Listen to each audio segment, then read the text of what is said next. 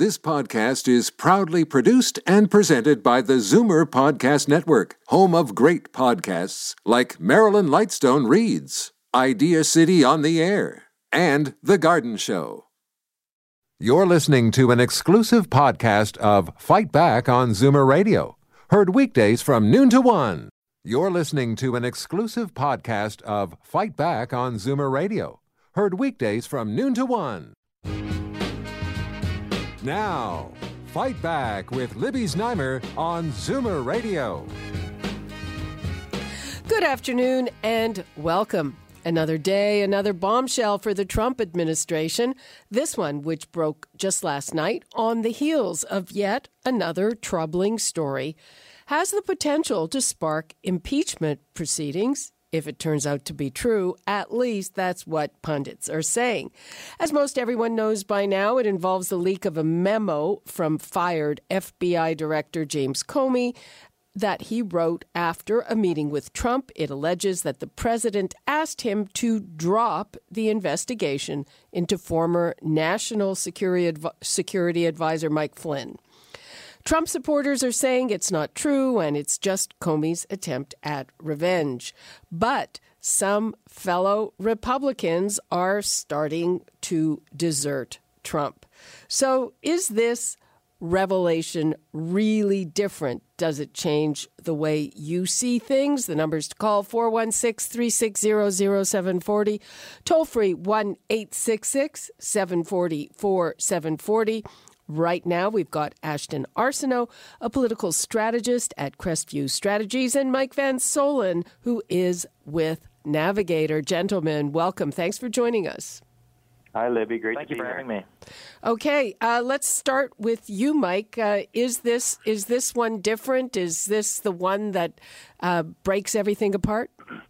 I don't think we're at that point yet, but the uh, the pieces of a straw on the camel's back uh, are growing, and and this is a significant one. This one it does feel different. I don't think we're at the point yet uh, where we're going to see Congress trigger trigger uh, impeachment hearings. But I understand that the Repub- his Republican colleagues in Congress are looking at this. They're increasingly nervous and they may not be ready to to, to proceed to to uh, divorce hearings, uh, but but they're not liking the idea idea of uh, marital counseling uh, either. So uh, th- this is this is troubling and, it's, it's substantive.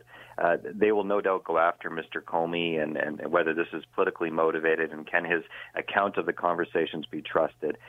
But but I think you know this is a significant turn in what is uh, what has taken place with an already tumultuous uh, tenure from uh, President Trump.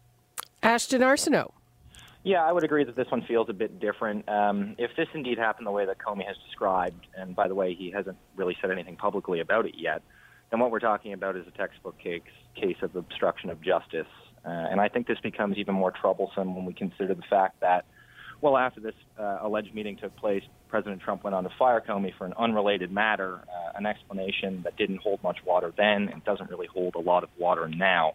Now, if I'm a Republican in Washington this morning who's been largely supportive of the president up until this point, I'd be thinking myself, uh, how am I going to explain this to my district, uh, why I'm supporting the president, and how is this going to look when I put my name on a sign to run in 2018? Okay, uh, so let let me just ask. Um, so this is based on a memo, a memorandum, or notes on the conversation that Comey wrote at the time. Uh, the New York Times didn't actually see the document. Uh, someone read it to them, so that's one thing that that uh, people are. Uh, questioning. Uh, and I guess uh, the other question is is it obstruction of justice? He didn't order Comey to back off the investigation. He says, I hope you can leave it.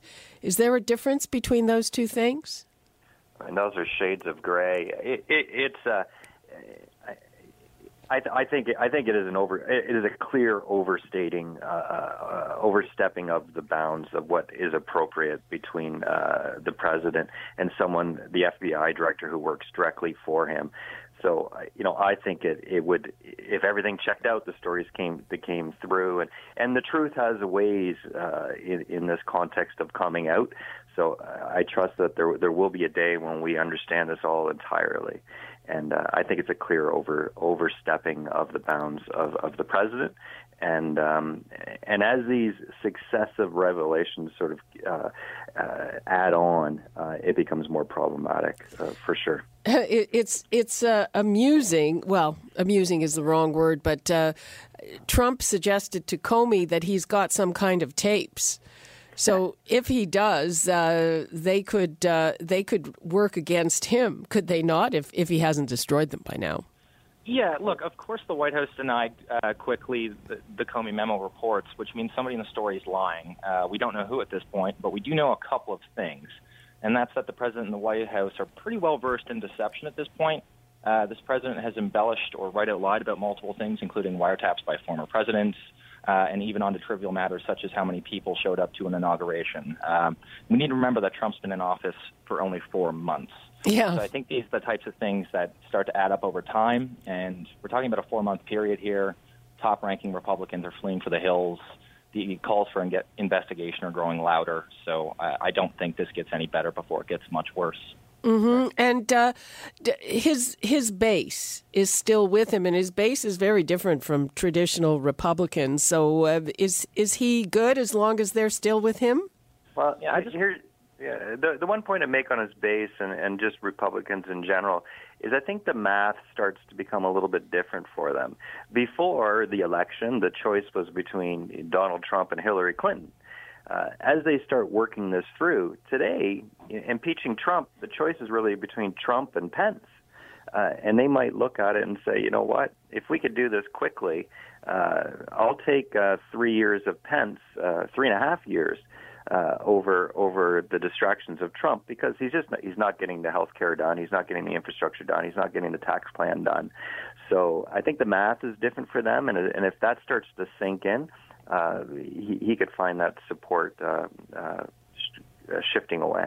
Okay, now uh, just before we uh, get to the phones, uh, yesterday there was this story which aides denied, and Trump then confirmed in a tweet that he shared very sensitive intelligence about ISIS with Russians. And um, it turns out that intelligence came from the Israelis, that it possibly could have put uh, one of their undercover people in danger. Uh, so, uh, one of the bits of fallout from that is, you know, will, allies think twice about sharing any intelligence with him? And I guess that includes Canada. Should we be wary of sharing intelligence with him? Yeah, that's a really interesting point. I, I think it just points to a lack of preparation for the Oval Office. And I think when President Trump was running, his eyes, quite frankly, were bigger than his stomach. I think he ran to prove people wrong, uh, and that the weight of the uh, Oval now on his back, uh, he just isn't dealing with it very well. And I can't help but think that Trump himself feels that he's either uh, staffed poorly, which we've heard already, or that he's just not personally prepared. Um, and again, to point to the sort of camel's back, uh, we're talking about things that have happened in the past two days, uh, significant matters in the past two days. Uh, yeah, and uh, in his defense, uh, what some people are saying is that really he doesn't delve uh, deeply enough into any of his briefings to share anything that's potentially damaging. I don't know if that's much of a defense. Mm. Well, we heard the uh, the, the, national security advisor uh, the, the first night the rumors of the leaking the information of the Russians came out uh, the defense almost that was offered almost boiled down to uh, the president doesn't understand uh, the information where it came from. He doesn't even recall.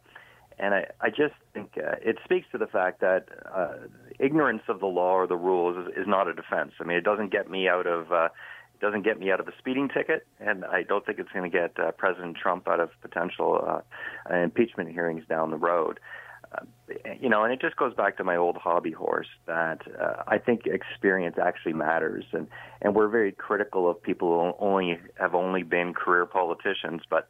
Uh, what I've learned is that people who are career politicians tend to be uh, in that place because they're good at it and they know the rules and they know what they should say or shouldn't say. So I think I think uh, Donald Trump uh, having to start in the in the top job uh, is is showing that uh, the reasons why experience matters so much. Okay, let's uh, take a couple of calls. We've got Sam in Brantford. Hi, Sam. Hi, how you doing, Libby? Good afternoon. Good afternoon. Yes, I'm concerned because right now I haven't heard anything from Mr. Comey himself, like on a news conference.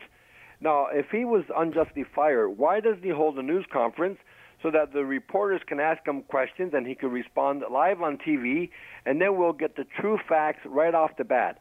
I don't want to hear the news reports over the radio or newspaper. I want to hear it from the horse's mouth. Well, I bet he'll be subpoenaed. I, I, you know, people who are, you know, he reports to the president. President can fire him, uh, you know, uh, just like anybody can fire anybody else as long as they pay them. Yeah, but I think as long if he's keeping quiet, then he's he was justly fired. If he if he doesn't keep quiet, well, then he should open up his mouth and say, "This is what happened, and I don't like it, and this is what's going to happen." I understand. I understand he's willing to testify, so Well, I think he he, can- he will he have it. He will have his day to, to tell his story. Oh, he should he should have opened up his mouth right off right off the bat, not wait until the horses are out of the barn.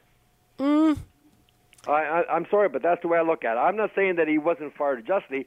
I'm just saying if he's if he was right, then he should be opening up his mouth and let everybody know exactly what took place. I, I'm sure. I'm sure that that will happen. It's Well, just I'm, a minute. I'm waiting. You're waiting. Yeah, Okay, I'm Sam. waiting. Okay, thank you. Okay, bye bye-bye. All right, uh, Dorothy in Toronto. Hi, Dorothy. Hi, Libby. How are you? Fine. How are you? Oh, I'm pretty sad about the games they're playing.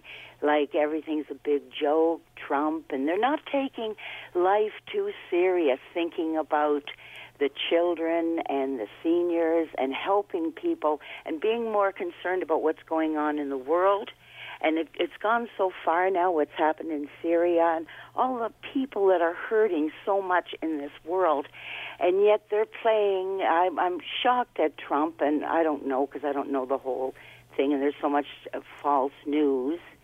And they're playing so many games. They're on a big power trip. And it seems like they're not going to keep it, just going to keep it up till it gets them down. They, they don't want to be sensible and and try to run the world in a serious way. And it's it's a very serious thing they're doing. It's not a big joke like they're treating it. Well, I don't know if they're treating it like a joke, but it's certainly uh, pretty uh, irrational. Do- Irrational, yes. Thank you very much for your call, Oh, Dorothy. you're very welcome. I I, th- I hope they start thinking about people more. And same with in Ottawa with that man with the little teenage girl. They should be so lucky to be able to serve their country, and they're not doing that. They're treating it like it's a, a big game. And Okay. that has to stop. All right, Dorothy. Thank you. Thank you, Libby. Bye, uh, dear. Bye bye. We've got Ken in Willowdale. Hi, Ken. Hi, hi, Libby. You're on the air. We're listening. Yes, as I was saying to your colleague um, a little while ago, um, Trump reminds me of um, a scene from The Usual Suspects. The greatest trick the devil ever pulled is to make people believe he didn't exist. And this is what Trump is actually good at. Comey, in my opinion, and I heard it voiced by one person, the reason why he didn't come forward is because it would have interfered with the integrity of the investigation into Russia. It had total links with it, and my belief is that Trump is totally involved in it. Otherwise, he wouldn't be so adamant about asking Comey whether or not he was under investigation. Um, well, um, I mean, all of that is uh, is is speculation. Uh, Yes, but uh, but yeah, I mean, uh, it doesn't it doesn't look good. What can I say? Yeah. What would what would it be, be, behove um, Comey to go to the Justice Department when you had a, a recused um, Attorney General and a Deputy Attorney General who came on and wrote this memo supposedly at the behest of Trump to fire Comey? You know, where there's smoke, there's fire. Um, yeah, that's that's what people are starting to say. Ken, thanks for your call. Thank you, Olivia. Uh, so um, we uh, have a, a couple of more minutes in this, so let's go back to our guests. Uh, uh, Ashton, uh, where do you think this leaves us? Yeah, I just want to point out a couple of things because a few of the callers mentioned the media, and I think this is actually one of Trump's advantages because they, they quite frankly, they've overplayed their hand here. Uh, the reporting on Trump in the American media has been uh, hysterics. Um, we saw this throughout his campaign when journalists weren't taking him seriously enough. Uh, up until now, uh, when the media has attempted to cry wolf every day. Uh, not to say that this situation doesn't warrant uh, serious scrutiny, but quite frankly, I think in many cases the reporting has been sloppy, and I think this plays to Trump, Trump's advantage because many people have tuned out uh, what the media are saying about his presidency. Well, that's part of his big message: is don't trust anything that you uh, hear or read in the media, and uh, it works with a lot of people. Absolutely. And you're right. There's been this big kind of uh, liberal pylon against Trump. And, uh, you know, so we, we can be getting to a cry wolf situation. But here you are, both of you saying that this, this one feels uh, different. Um, Mike, what would you like to leave us with? Well, I, I just think that these things are a distraction. We'll we'll see how real it becomes, and and if it threatens his his actual presidency. But there still is the challenge that the people who voted for him voted for reasons uh, such that they wanted jobs, they wanted greater border security, uh, they wanted to look at trade agreements again, which they blamed for uh, as being the reason they'd lost uh, lost uh, so much work in those different communities where, where Trump voters were found and he only has so much time. All the oxygen this is taking up uh, for the White House is just preventing them from getting on with their legislative agenda. And I think that's that's maybe that's the thing that undoes him if if he doesn't actually get impeached is they're just not moving forward their legislative agenda and voters are going to become dissatisfied as they were dissatisfied before the election they were looking for alternatives they were looking for somebody who would bring jobs back and given he's not able to get on with that, uh, that's going to be a big problem I see in the midterms uh, coming up. Okay. I'm sure it won't be very long before we uh, have to talk about Donald Trump again. Uh, thank you both. Thanks so much. Thank you very much. You're listening to an exclusive podcast of Fight Back on Zoomer Radio, heard weekdays from noon to one. You're listening to an exclusive podcast of Fight Back on Zoomer Radio heard weekdays from noon to one. You're listening to an exclusive podcast of Fight Back on Zoomer Radio, heard weekdays from noon to one. This podcast is proudly produced and presented by the Zoomer Podcast Network, home of great podcasts like Marilyn Lightstone Reads, Idea City on the Air, and The Garden Show.